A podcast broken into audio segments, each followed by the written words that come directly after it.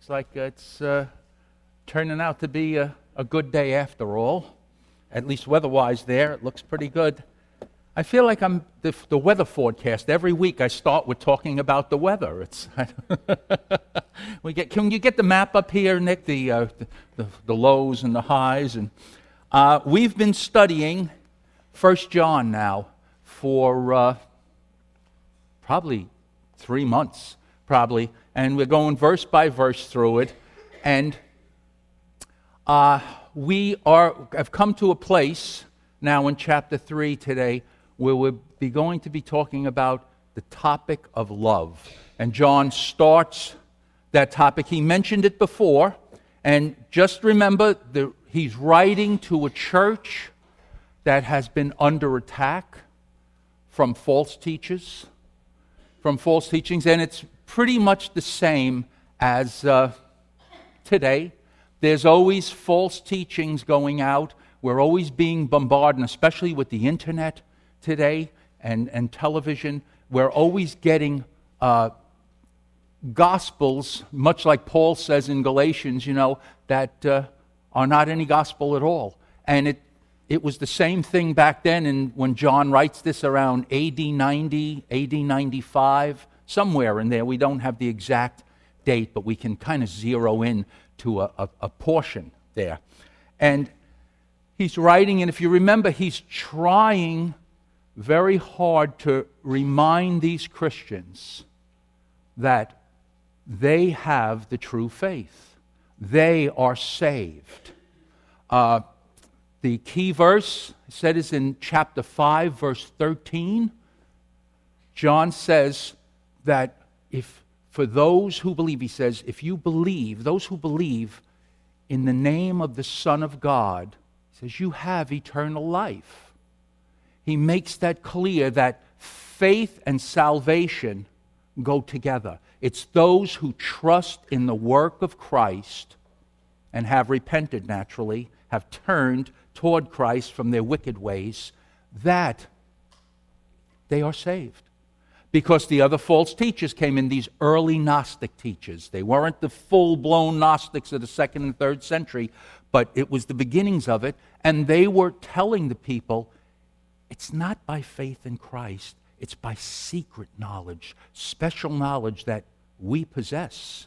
And we can share that with you and pass that on to you. And because of that, people left the church. Now, think about the people who were remaining in the church. They're, they're wondering did they know something we don't know? Is there something to this special knowledge? And John makes it clear here he says, I write these things to you who believe in the name of the Son of God, you know, so that you may know that you have eternal life. He's giving them assurance. Every Christian should have assurance. That's something, if you don't have assurance, you need to go back and review what you believe. What have you come to a place in your life? Is there a change in your life? We, we talked about that at the last time about the idea John is talking about that the true Christian, one of the traits of a true Christian is he has righteousness in his life. In fact, John says the one who doesn't have righteousness, he's a liar. He's not saved. And those false teachers, they saw that. They weren't living righteous lives because they lived a philosophy called dualism. Dualism says that matter, I've, you must know this by now, I've been pounding you with it, but matter is evil. Anything physical is evil. Anything spiritual is good. So think about it. Our bodies are physical, they're evil. So there's no such thing as sin. The body just does what it wants to do. And these guys are living immoral lives and promoting to live immoral lives. And John, if you remember the last time, he's saying, no, no, no. He's saying the Christian has the presence of righteousness. Why? Because Christ is righteous. Our righteousness, if we're in union with Christ, that righteousness should be flowing through us. For the Christian, the body is important.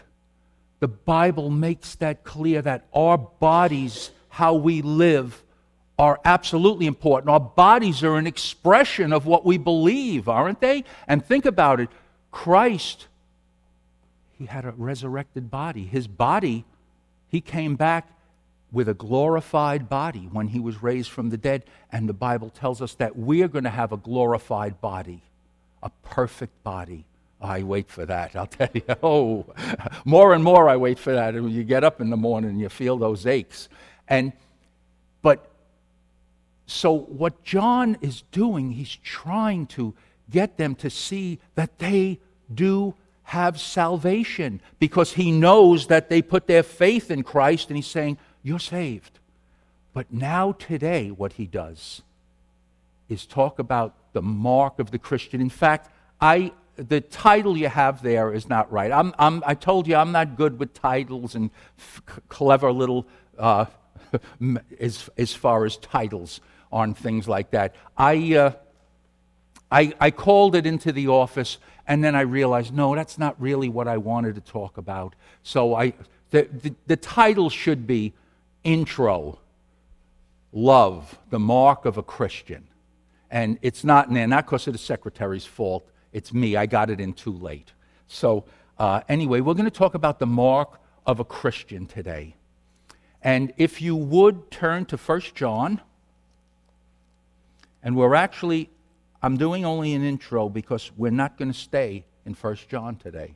We're going to take that principle of what the overall scripture is talking about, but we're going to look at love.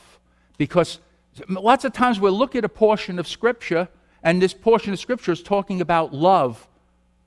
But what do we know about love? What do we understand about godly love?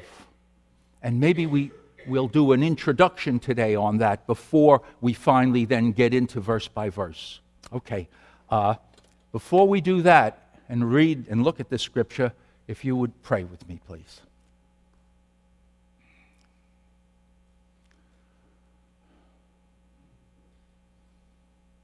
Father, we rejoice in you today, Lord. You are our life. You are the giver of new life. Lord, you have forgiven us. You have given us hope and an eternal future with you, Lord.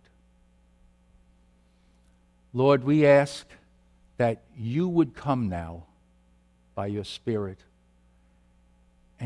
take these words which are living and active, Lord. May you help me to share the truth in a way, Lord, that would be taken in by those who listen Lord. And may we somehow get this into our bloodstream that would we be a people who truly love you and love one another. Jesus, we ask this in your name. Amen. Okay. Let's, let me read this first if you want to read along uh, in your Bibles. And Again, I'm, i I, use the NIV. I know a lot of you maybe have ESV or the New American Standard. It's all God's Word. Okay, so here uh, in 1 John chapter 3, verse 11, I'm going to start. We're going to look at 11 through 18 today. This is the message you heard from the beginning, not the beginning as far as Genesis. He's talking about the beginning of when you first heard the gospel message. So he says, this is, the, this is the message you heard from the beginning of hearing the gospel. We should love one another. Do not be like Cain, who belonged to the evil one and murdered his brother. And why did he murder him? Because his actions were evil and his brothers were righteous. Do not be surprised, my brothers, if the world hates you. We know that we have passed from death to life because we love our brothers. Anyone who does not love remains in death. There's John making real clear light and dark distinctions life and death, light and dark. Anyone who hates his brother is a murderer, and you know that no murderer has eternal life in him. This is how we know what love is. Jesus Christ laid down his life for us and we ought to lay down our lives for our brothers. If anyone has material possessions and sees his brother in need, but has no pity on him, how can the love of God be in him? Dear children, Let us not love with words or tongue, but with actions and in truth. Love is the mark of a Christian. Jesus told his disciples, He said, I give you a new command love one another. He says, As I have loved you, so you must love one another. And then he says, By this all men will know what? That you are my disciples. That's the mark, he says, when people see this love that I've shared with you, and now you're showing it, it's, it's, you're replicating that love, he says. People are going to know you're different. Remember, we talked the last time, too. I said, You cannot be a Christian. I'm sorry, that means born again. I always like when people say I'm a born again Christian.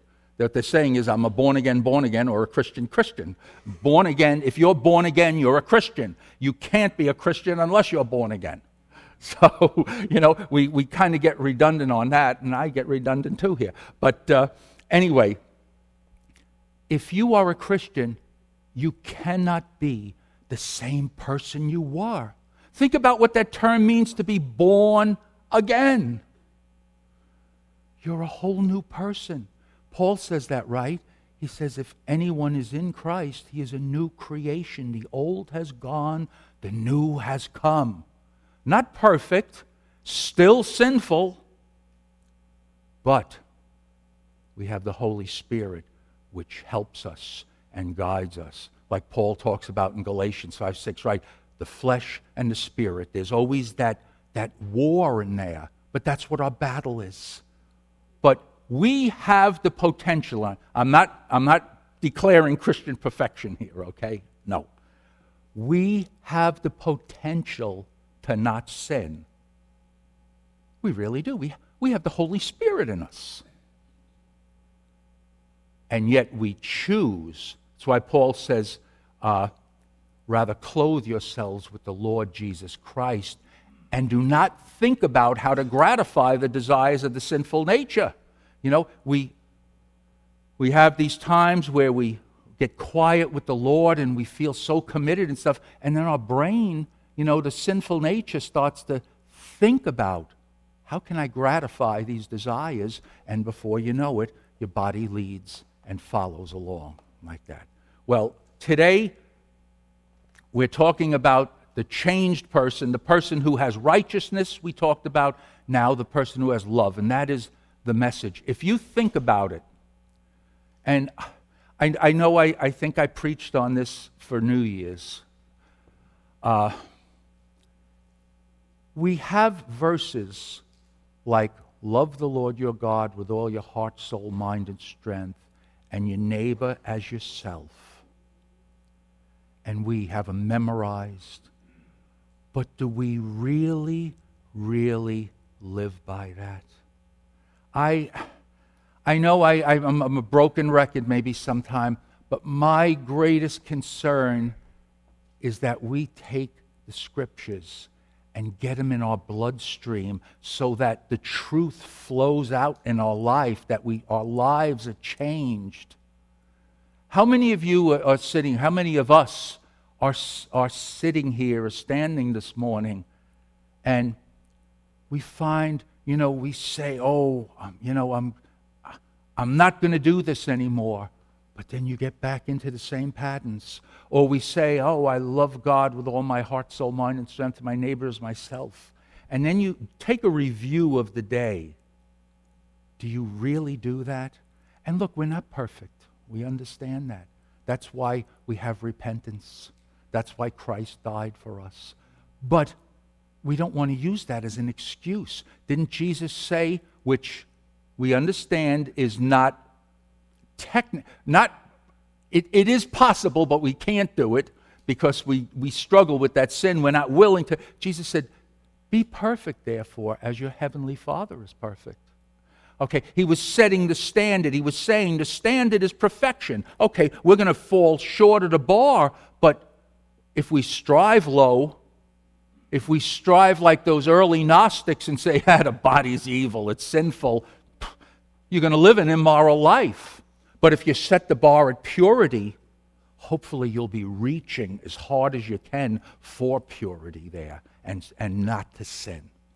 So John begins here and he talks about love. What do we know about love? Love is the uh, mark of the Christian, I'm saying. How much love is there in your life?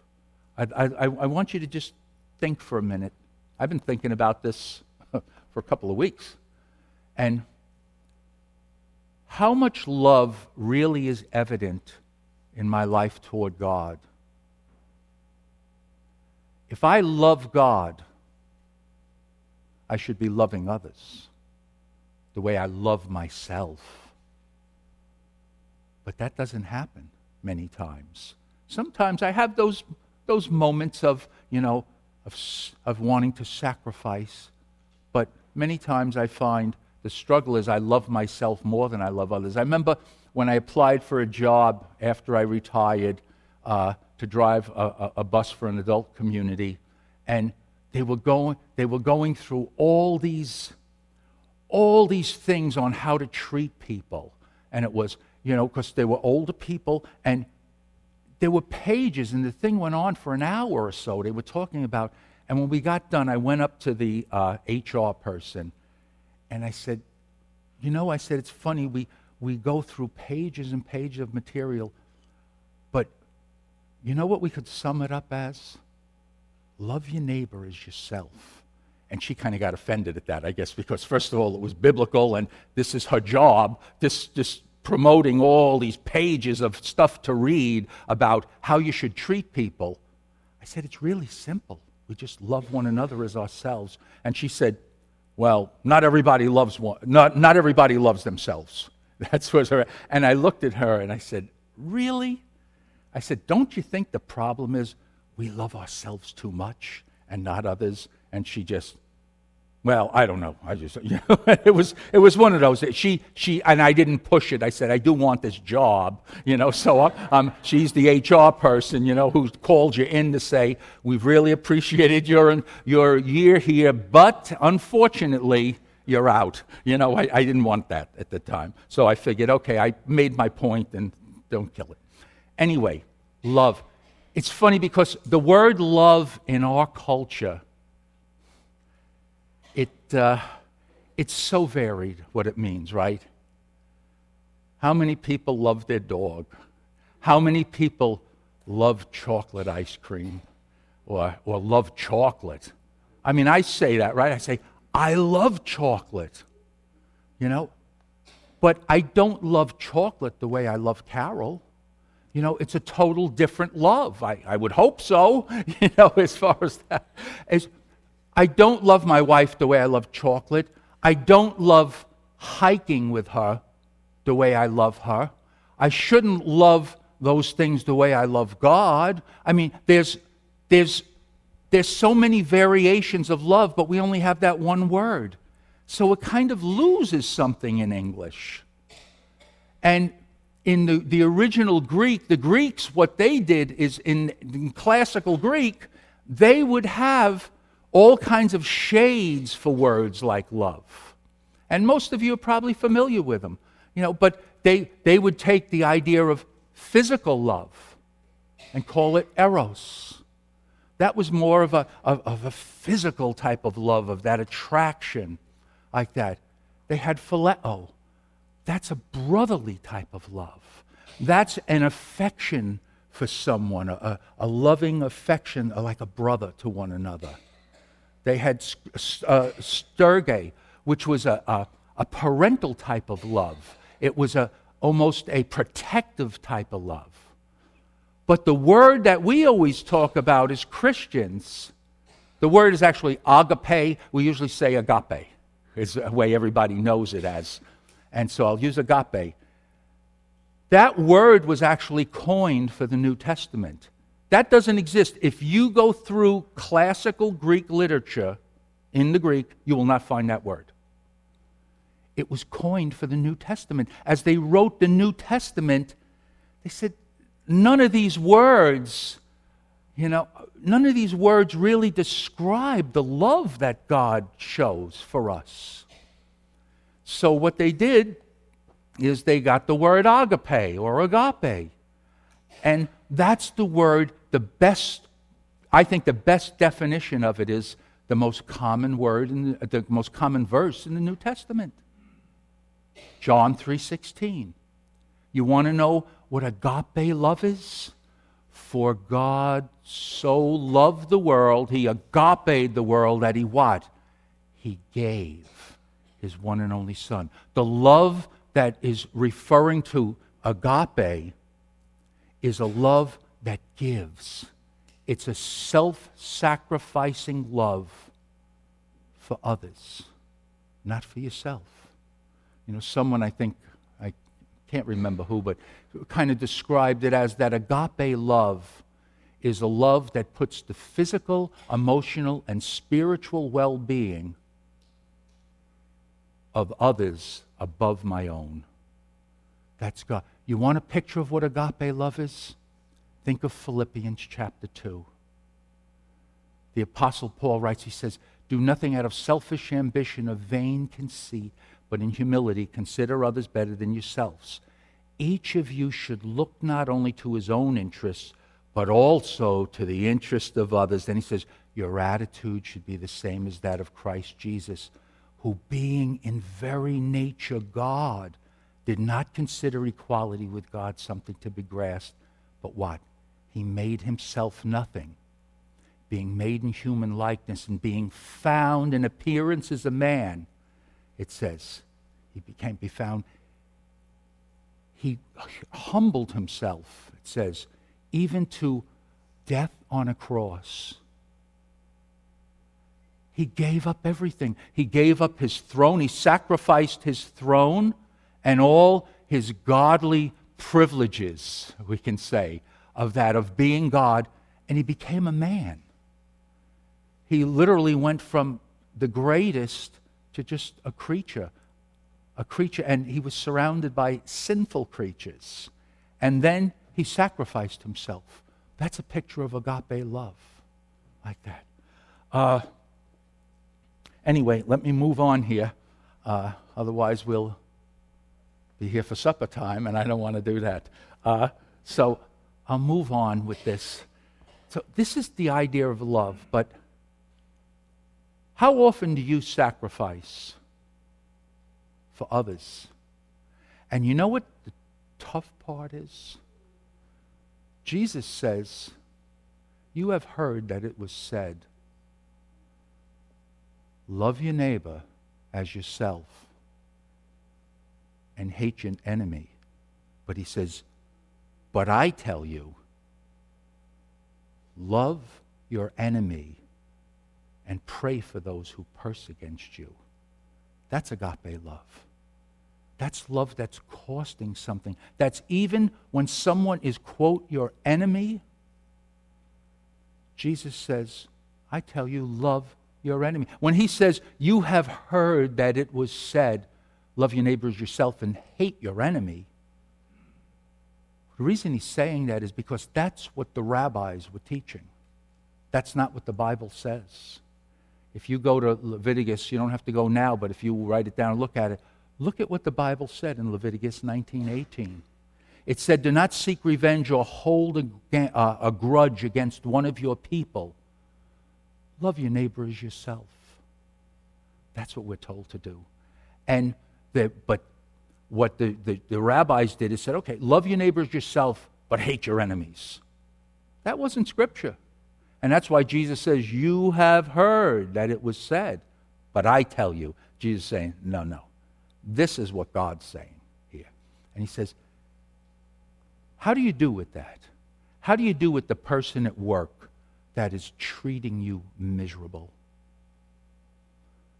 Unfairly, absolutely treating you in a way that you could consider them almost your enemy and they're above you. How do you treat them? How do you look at them? It's tough, isn't it? Isn't it? It's like, this is not fair. We like to always say that. That's not fair. Or, oh, I've had enough of it. Okay, that's it. I'm, I'm going to stop it right now. I'm going to I'm going to go in there. I'm going to, you know, and maybe there are instances where you need to confront a person if it's such extreme injustice, but many times, I'll put it this way. Remember when Peter was with Jesus? And he, I think he was trying to impress the other disciples and he was trying to impress Jesus. And he said, Lord, he said, uh, how many times, he says, should I forgive my brother who sins against me? He says, seven times? What did Jesus say? He says, Peter, 70 times seven, he goes. And that ties directly into what we're going to look at in 1 Corinthians chapter 13. So would you please go to 1 Corinthians if you want to follow along. If you want to just listen, just listen. But otherwise, you can look in 1 Corinthians because it's a whole chapter. And everyone has read through, I bet you everyone has read that chapter in here at least once. 1 Corinthians chapter, it's the love chapter. It's the chapter that you know, you see on Christmas cards or other cards, and it always, you know, quotes this. And I don't, in one way, I don't like to take this chapter alone because it sits right between chapter 12 and chapter 14, and they're so tied together because Paul is talking about the Corinthian church, which was out of control as far as there were divisions, there was sexual immorality going on. There were lawsuits going on with each other. There were, and then there was competition almost for who was more impressive with the gifts of the Spirit. You know, they were, they were taking the gifts and they were, you know, it was almost like everybody wanted them, the spectacular gifts, you know, to impress people. And one of the big ones was tongues that they were doing, which means a known language. Okay? It's not talking about a static babble, it's talking about a known language. And I, I, I won't get into it now, but sometime if you want to ask about it, I'll, I'll show you the, the verses that specifically keep the whole context is about a known language. That's what makes that gift so amazing, is that, you know, it was used. Someone didn't speak a language. If you think of Pentecost, on the morning of Pentecost, there were all different types of people from all over. And yet the apostles were Galileans and they were speaking in their languages. And that's what they were so amazed. They said, How's this pot? They thought they were drunk, if you remember. They said, These guys drunk? And Peter said, Hey, they're not drunk. He said, This is what the prophet Joel talked about, you know. And he goes on to that and he shows that. And they were speaking in other languages that they didn't speak. That was that miraculous gift going on there. And the Corinthians were, were, were out of control with this whole thing about tongues. And Paul writes in chapter 13, it's not only about that, it's about the whole church. There's so many illustrations of that you can connect to chapter 12 and chapter 14 there. But it's still God's eternal truth. And the truth about love is applied to every situation at any time. A t- truth that is truth, that is absolute truth, applies to every person, every time, and every situation. Truth doesn't change.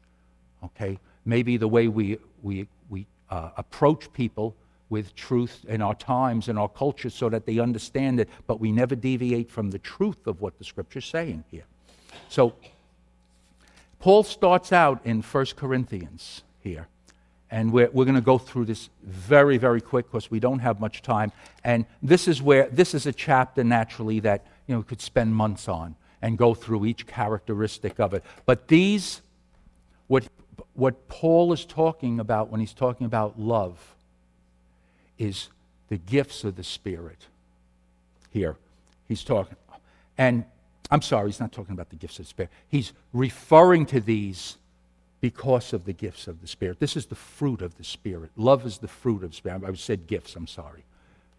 The fruit of the Spirit is what should ultimately, it's what God works in our lives and changes us. Remember in Galatians, Paul says, For the fruit of the Spirit is what? Love, joy, peace, patience, kindness, goodness, gentleness, faithfulness, and self control. And some people believe that it's actually the fruit of the Spirit, they believe, is love and peace, uh, joy, peace, patience, kindness, goodness, faithfulness, gentleness, and self control are all characteristics, actually, of love. So there are, there are different camps about that. Some say the fruit of the Spirit actually is love, and all those things follow with love. And others say, no, they're all fruit. It's the fruit of the Spirit. But anyway, Paul says, if I speak in the tongues of men or of angels, he says, but have not love, I am only a resounding gong or a clanging cymbal. What is he saying there? He's saying that even if I have this great gift, but it's not driven by love, it's just a bunch of noise. Love has to be that motivation that drives that gift. He's saying it ultimately has to come through. The, the fruit of love has to be there behind the gift that God is giving. And then he goes on, he says, If I can fathom all mysteries, he says, and all knowledge. Now, Paul here is using hyperbole, okay, because no human being can fathom all mysteries and have all knowledge in the universe. Only God can. But he's, he's kind of taken hyperbole to make a point here. He says, even if I had all that, he says, if I had the gift of prophecy, he says, first, he says, and I, I, I uh, can fathom all mysteries and he says, and all knowledge. He says, and I have the faith to move a mountain. He says, but I have not love. What does he say? Nothing. It doesn't mean anything. It doesn't mean anything if it's not driven by love. All that we do, if it's not driven by love, it doesn't mean anything. He says here, he says, if I give all I possess to the poor and surrender my body to the flames. In words, says, even if I become a martyr for Christ, he says, I actually, you know, I'm persecuted and I give myself to the flames, he says, but I have not love. He says, I gain nothing. He says, if I give everything to the poor, I gain nothing. He says, if it's not motivated by love. It's all about love. That's the mark of the Christian. If we operate outside of that uh, fruit of the Spirit, then the gift of the Spirit means nothing. Paul says, I gain nothing from all that, of all the things I'm doing here. And then what does he do? He and I, I hate to go through this so fast, but I, I, I want to get to another point what does he say? He says, and think, think about these qualities for a minute, okay? Would you? I'm going to say them slowly. Think about, here, you want to know a definition? Paul actually does us a favor. He gives us a definition of agape love. This is agape love, that self sacrifice, that love. He says, love is patient, love is kind, it does not envy, it does not boast. It is not proud. It is not rude. It is not self seeking. He says here. He says, love, he says, is not easily angered. He says, it keeps no record of wrongs. Love does not delight in evil, but rejoices with the truth. He says it always trusts, it, it always protects, it always hopes. And he finally gets, he says, it always perseveres, love never fails. I just want to break down one or two of those real quickly, and then I'll get to my point here. When he says love is patient, the idea of patient is not so much of circumstances. It's not the idea that I'm trying to fix that pipe under the faucet, you know, and it keeps leaking, and I get done, and then it's still leaking, and, you know, you're getting crazy, and you're banging the wrenches and throwing the wrenches and going back and forth to Home Depot to get another pipe because you cut it too short and all of that nonsense. He's not talking about that. He's talking about patience with people, is what he's talking about. In fact, the context of it, the way it's written, is patience when people are really not treating you fairly. And go back to Jesus. When Jesus said to Peter, Peter, not seven times forgive, but 70 times seven. That's love being patient. It's putting up with that person, being patient with them, even though they might be acting very nasty. They might be asking, but you just don't attack them. He says that love, you keep, you keep a love for them there. It's patient like that. Think about God's love for us. Is God patient to us? Can you imagine if God did not have the patience he does? We would be wiped out. There'd be little piles of shoes and ashes right here, right now. Would just be, it'd go up like Fourth of July here, and just one, poof, you know, one of those, those things. It, we, we wouldn't survive for a moment. We just wouldn't survive. He says it's patient, it's kind, it does not envy. The kind of love that he's talking about is do you get jealous when other people do good? Do you find yourself getting a little bit like, huh, I can't believe, how, how did he get that promotion? I should have got that promotion. You start getting envious. Or they get a new car every year. I'm breaking my back, you know, and I'm driving a 57 Plymouth. I don't like this. This is not good. You know, but do you get envious like that? Or do you rejoice for people that when people do well, do you have the feeling, good for them? That's good. Why do we have to, why would we get envious of somebody else if they're doing good? You know, it's, but that, that sinful nature sometimes starts to get like, huh, how come it's not me? But these are the kind of things that Paul is talking about. He says that love, agape love, doesn't do those things. And when we do those things, what do we do? God has provided what a, a gift of grace repentance is for us. We can't live with if you're a Christian, you can't live without repentance.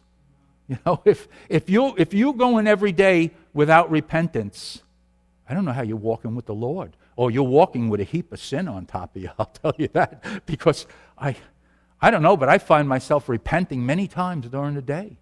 Repentance doesn't have to be, you know, a Psalm 51 kind of, you know, thing like that. It could just be, oh God, I'm sorry, Lord. I shouldn't have did that. I got to stop. Help me, Lord. You know, it just an awareness of there are some things then we need to get before the Lord and maybe do a Psalm 51, you know, like David did. I'm mentioning Psalm 51 because the men are starting this Saturday again, and we're going to be looking at Psalm 51. So, just a quick infomercial in there. If you're a guy, Saturday morning, 8 o'clock in the prayer room, hour and a half. We have a verse by verse study we do, and uh, I encourage you to come. Okay, enough of that. Anyway, I, I could go through all these, all these. I'm, I'm not doing justice to 1 Corinthians 13, but I'm just trying to today to make you aware of something, of love. Now, how does that pertain right to us and our church? And that's what I want to I want to close with, is that I just today, my, my goal is just to get you to think about where is love in your life? Where is your love for God and love for others? That's who we're supposed to be.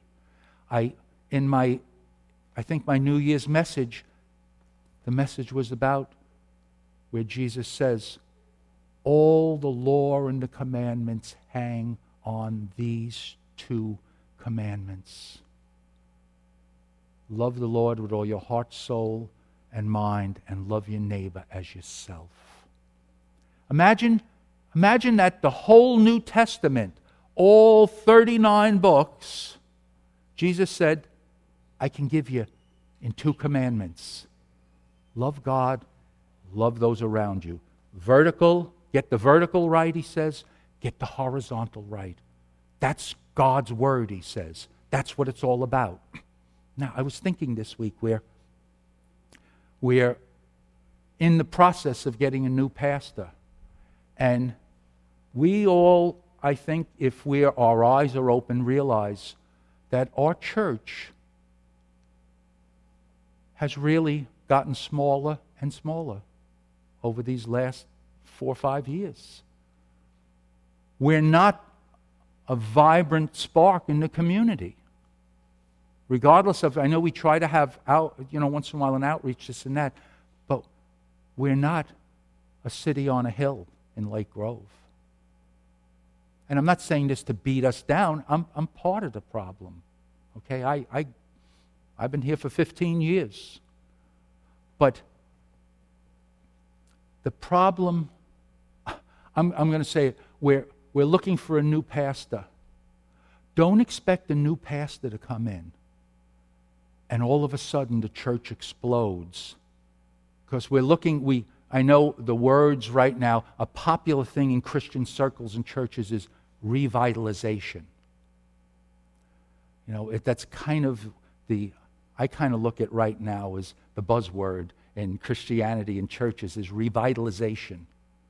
What is revitalization? I believe revitalization is when we learn to love the way Jesus told us to love. I believe if we really got serious about loving God with all our heart, soul, mind, and strength, and we really got serious about loving those around us, natural programs would begin to go. We begin to naturally reach out to people. It's organic. That's what I'm trying to say. We need an organic movement. I'm not saying pastor won't come in and start to set things going stuff, but we're in the mentality today that we if we get this program, Nine Marks just put out a new program. It's called Church Revitalization. If we get this and read this and study it for 10 weeks, that's it. The church is going to explode. You know, it's going to blow up. That's it. Whoa, it's great. That's not. That's not how it works. Remember, I, I think I said it a while ago, but A.W. Tozer once said, he said, his concern is with the churches today, and he wrote this about 70 years ago, maybe. He said, My concern for church, the Christian community today, is that if God was to withdraw the Holy Spirit when they said, Holy Spirit, come back. Let's, and the person of the Holy Spirit left the churches, every church. He said that he believed that the majority of churches would continue on like nothing ever happened. He said they would have their services, they would have their programs, they would meet, their Bible studies, their prayer. He said they wouldn't even realize the Holy Spirit was gone. And what we need more than anything, I believe, is for us as the body of Christ, individual pieces of the body, we all make up one body, but as individuals to love God. Now you're going to say, but how do we do that? And you know what? As Christians, what do we usually say? I, well, maybe you don't. I've, I've said this many times to people when I'm talking to people and they start talking about, well, you know, I'm the Catholic religion or I'm a religious person, I'm this and that. What do Christians like to say?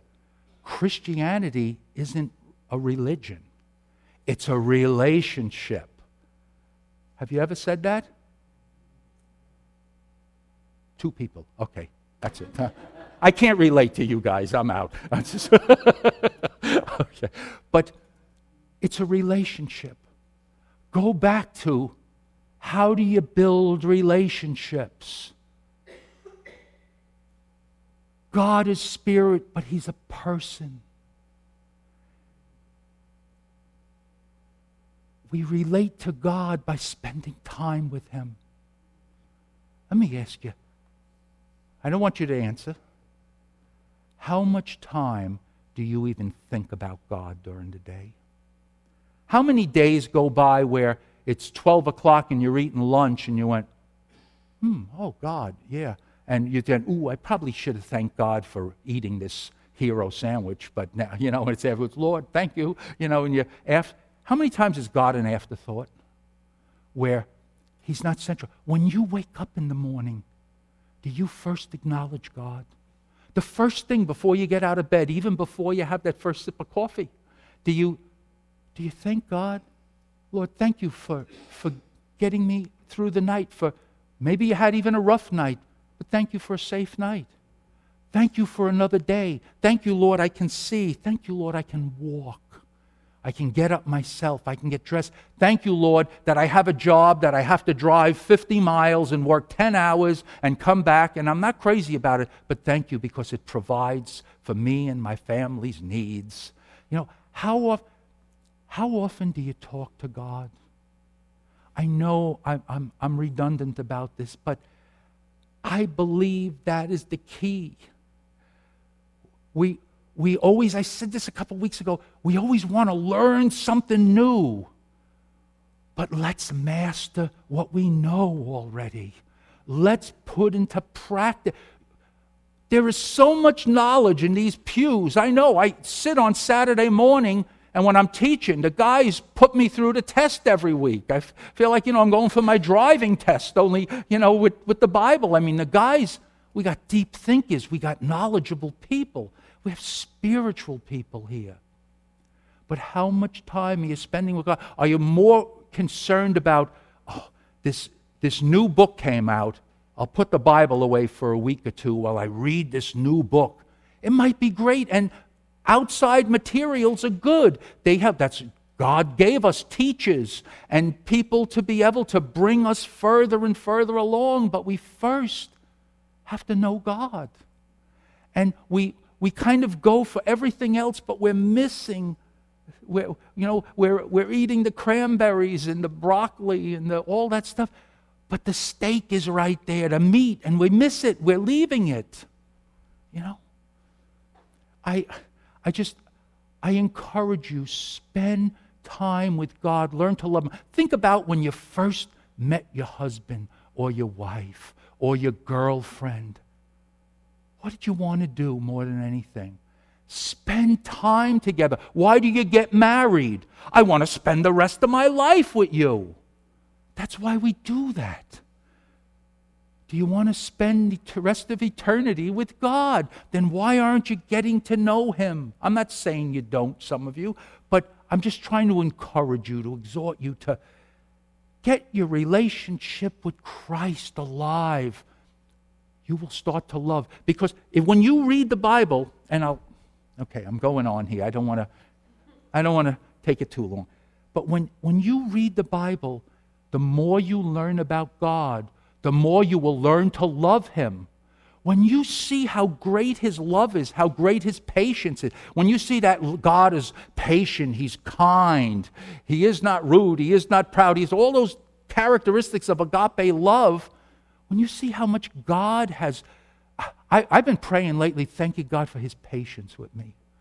Because, Lord, I say, I don't know how you, you put up with me, but I am so grateful that you do. You know, that his love is like that. That's agape love. That he's just, we say Jesus died for my sins, but think about the repercussions of that, what that means for us eternal life, forgiveness we don't carry that sin anymore on us. That's, that's amazing. I, am, I remember when I first I came to faith, God gave me that, that re, He regenerated my heart and gave me the gift of faith. And I said, Oh, Jesus, I need you, Lord, forgive me. And I remember it was just like, Oh, I'm forgiven. I knew I was forgiven.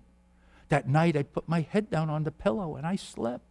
I used to always, I, I couldn't I couldn't, couldn't put my head down on the pillow and be at peace until God came in and forgave me. There's nothing like that. And that's eternal once we come to Him. You know, that's the first thing. The second thing is think about your relationships with people. Are there people you should be loving? Start with your husband or your wife. How do we fall short with that? That's our most important human relationship. How will you love your kids? How do you love the people next door to you? Do you make an effort to go over and see them or go out of your way to? I know today it's, it's weird because people are very much in compartments. You know, we don't have, when I grew up, everybody knew one another, and all the mothers would always be outside watching all the neighborhood. You know, I, I feel bad for like any predatory person that came in for kids. Those mothers would have came out there and beat the tar out of them, right? It's this and that. If they came, they watched. And so it's different today. Everybody works, everybody comes home, they look at television, their computers, so they're not as much. But try to make opportunities for that, to love one another. And let's, Jesus said, they'll know us by our our love for one another like that. All right, this is no new revelation. This is everything you know and you've heard for years. But I'm asking you, us, let's do it. Let's follow. Jesus said two commands we have. We don't have to memorize 5,000 commands. Love God, love your neighbor. That's, that's what we're called to do. And John says, if you're a Christian, that's what you do. He says, You love one another. And I'll read this from here because we're going to be looking at at a further time, but it really uh, ties in with this. I'll just read it to you here. In verse 16, what I read today, John says, This is how we know what love is. Jesus Christ laid down his love for us. Agape, sacrificing, giving. He says, and we ought to lay down our lives for our brothers. We follow the example of Christ. We're Christians. We're little Christs. We're to be like Jesus. If anyone has material possessions and sees his brother in need but has no pity on him, how can the love of God be in him? Later on, oh, let me. He says in verse 19 of chapter 4, I'm jumping ahead, but this is last verse I'll read, and this is important because Jesus said, first we love God and then we love others. That's the way we can. And John says here, we love because he first loved us. See, it's God who loved us first, and in turn, then we can love. That's you got to get the vertical right. The vertical has to be right, or you don't get the horizontal. He says, we love because he first loved us. If anyone says, I love God, yet hates his brother, he's a liar. I love John. He just you know, shoots straight, man. No, you know, kind of tiptoeing around. He says, You're a liar, like that. But he's telling it, tr- he's telling it straight because there were too many people like he's, and this is probably addressed to those false teachers. He's saying, you know, anybody who says they love God, these teachers were, but they didn't love other people. He says they're liars. He says, For anyone who does not love his brother whom he has seen cannot love God whom he has not seen. And he has given us this command whoever loves God must also love his brother. That same, that, that thread runs throughout Scripture loving God, loving others. It's simple, it's not easy, it takes hard work. It's a lot easier to write a, uh, to read a book on how to love God and how to love others than to go to the Bible and sit there and sweat through at times seeing your heart. Ask God to show you your heart. It's scary. It really can be at times because God will show you your heart. And when He does, that's where repentance comes in. But that's where we grow and we lose some of that, those sinful nature and desire, and we start to reach out in love for one another. Let's pray. I've said enough.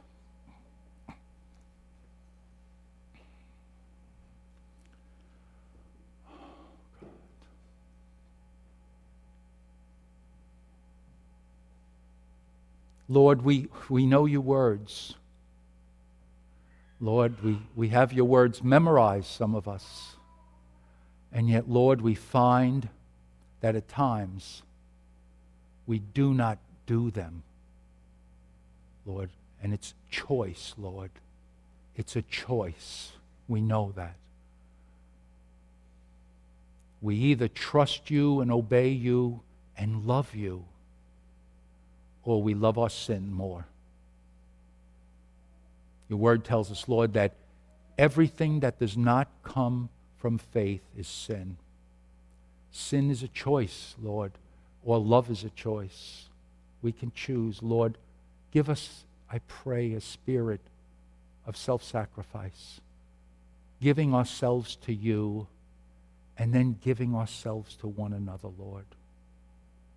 Help us to, to be committed to not only just read your word, but to hear your voice through it, Lord, by sitting quietly and asking you to speak to our hearts, Lord. Your word says that the word of God is living and active, sharper than any double edged sword. It penetrates even to dividing soul and spirit, joints and marrow. It judges the thoughts and attitudes of the heart. Lord, show us our hearts. May we repent when we see those things that don't belong there. And may the Holy Spirit fill us with that love that we need, Lord, for you and for others.